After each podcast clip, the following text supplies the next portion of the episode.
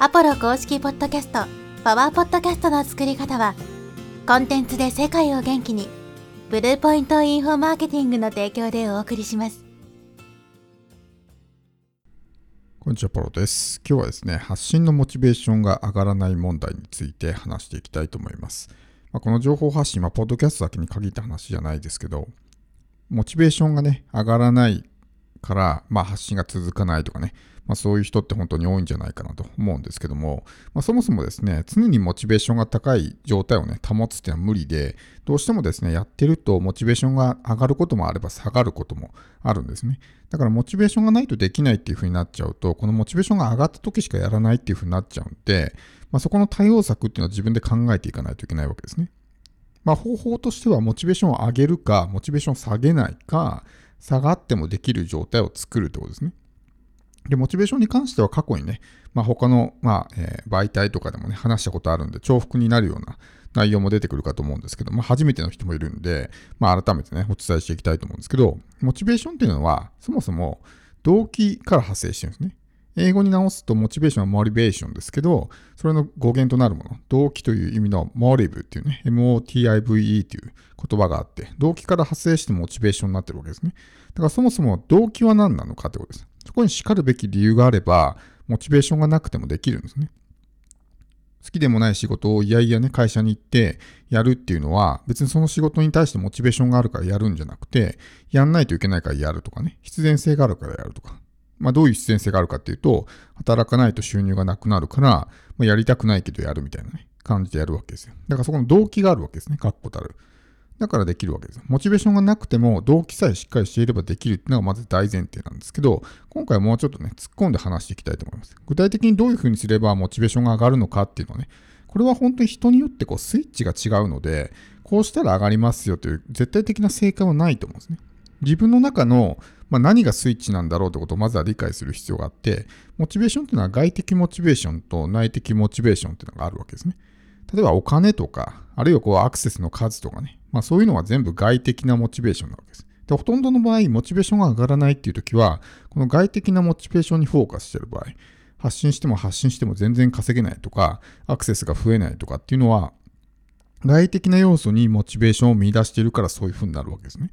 ではなくて内的なモチベーション、もっと成長したいとか、まあ、そういう自分の内側にあるようなモチベーションにフォーカスしていると、仮にね、稼げなくても、アクセスが伸びなくても、ね、それがモチベーションとなって続けていくことができると。だから自分が何に対してワクワクするのかっていうのを、まずは理解しないといけない。成長に対してワクワクする人もいればですね、他人に対して貢献することに対してワクワクする人もいる。まあ、それが何がトリガーとなるかっていうのが分かっていればですね、まあ、そういう状況をイメージすれば、モチベーションっていうのは自然と上がるんですよ。自分が誰かの役に立っているっていうね、その姿を想像すれば、なんか、ああ、じゃあちょっと頑張ってみようかなっていう気になったりとか、自分が成長している姿にすごくね、まあ、テンションが上がるんであれば、まあそれもね、一つ自分のモチベーションになったりしますよね。だから、その内的モチベーションっていうところで、自分が何に対してすごくね、こう気分が良、えー、くなるのかってことをまずは最初に、まあ、理解して、それをまあイメージするっていうのはね、すごく大事だと思います。その情景をね。だからこうアクセスが少なくても聞いてくれる人がいるわけじゃないですか。チャンネル登録の数が少なくてもね、一人でも二人でもわざわざね、聞きたいと思ってるからチャンネル登録をしてくれるわけですよ。まあ、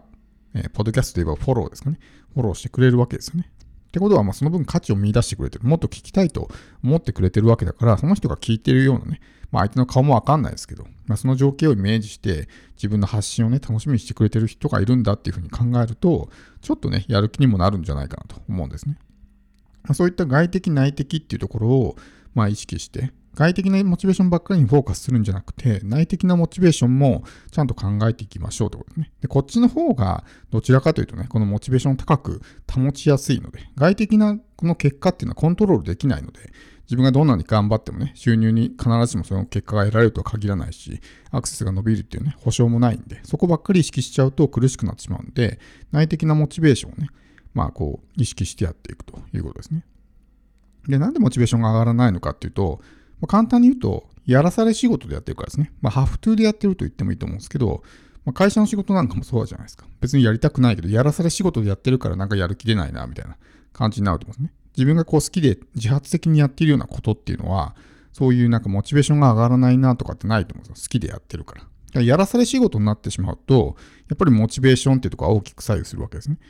だけど、会社に関して言えばそこにまあお金っていうものは介在するんで、お金をもらうからまあやりたくないけどやるっていうね、まあそういう強制力が働くわけですけど、でもこうビジネスとか、特に一人でやってるビジネスに関して言えばそういう強制力がないので、あ今日やる気出ないなって思ったらもうやらないっていうね、決断をしてしまう。だからそこがないからできないっていうふうになっちゃうのね。ではなく、そのやらされ仕事をもう自分が自らやりたくてやってるんだっていうふうに変えていくってことですね。当然まあ、ポッドキャストとかもそうですけど、やってるのは何か理由があると思うんですよ。そのポッドキャストをやることによって集客して、そこからね、まあ、お客さん、クライアント取って、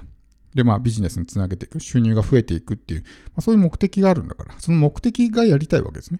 自分がこういう理想のライフスタイルを手に入れたいと思っていて、その理想のライフスタイルを手に入れるってことはやりたいわけですよ。その理想のライフスタイルを実現するためにやるべきことっていうのが情報発信であり、ポッドキャストである。であれば、ね、そのポッドキャストをやるってことは理想のライフスタイルに一歩近づくっていうことにもなるわけですね。であればそこに対してやらせる仕事ではなくて、自分が自発的にね、まあ、自らの意思でやっているっていうね、まあそういう取り組み方、向き合い方ができると思うんですよ。だからやらせる仕事になってないかなっていうのもまず考える必要があって、なので、こうもしやらされ仕事になってるんだろうね、それをもう自らの意思でやりたくてやってるんだっていうふうに考え方を変える。でやっぱり仕事ってね、まあどんな仕事もそうだと思うんですけど、やっぱり全てが楽しいわけじゃないんですよ。例えばプロ野球選手もね、まあ、イチローとかもこうプロになったらね、子供の頃やってた野球とは全然違う野球になったって言ってますけど、彼自身も球場に行きたくない時があったりとかね、まあそういう野球が好きな人だってもそういう瞬間があったりとか、仮に自分のことを、好きなことをですね、仕事にしている場合であったとしても、ややっぱりね、こう楽しくないなって思える瞬間とか、やりたくないなって思える瞬間は誰でもあるわけですね。で、その時に、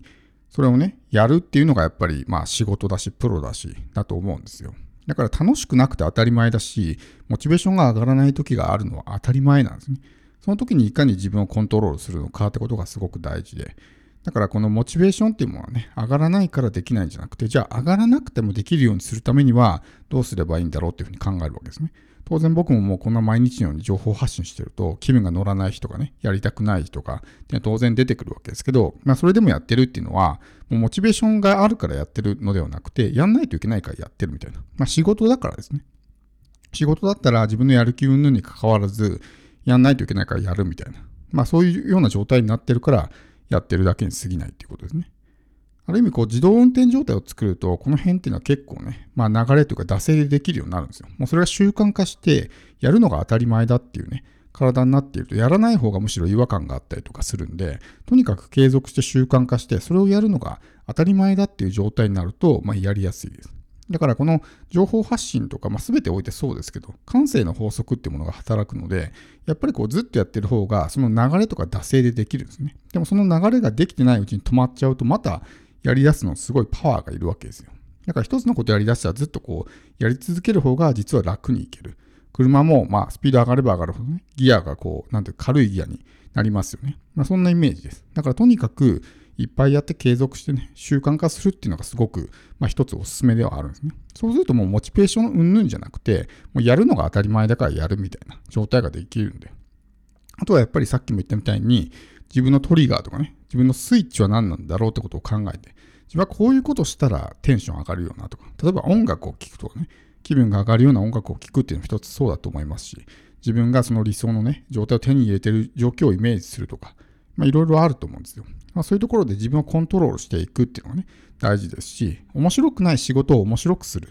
つまんない仕事を楽しくするっていうのは、それも個人の、まあ、自分次第なわけですね。自分の責任であるわけなんで、仕事がつまんないからやんないんじゃなくて、じゃあこのつまんない仕事をどうやったら楽しくなるかなって考えられる人がやっぱり、ね、成功する人というか、うまくいく人だと思うんで、ポッドキャストそのものの発信が面白くなくてもですね、じゃあそれどうやったら面白くなるんだろうってことを、ま考えていく。まあ、それがこう建設的な考え方だと思うんですね。だからモチベーションのせいにするのではなくて、モチベーションがなくてもできるような状態するとか、それを自ら工夫していく、そこに頭を絞ることがですね、やっぱり個人起業家のま役目でもありますしね、まあ、そこでこう大きく差が開いたりとかするわけなんで、まあ、それでできないっていうね、もうこういうやらされ仕事でやるんじゃなくて、自ら自発的にね、動けるような状態を作っていくっていうのが大事なんじゃないかなと思います。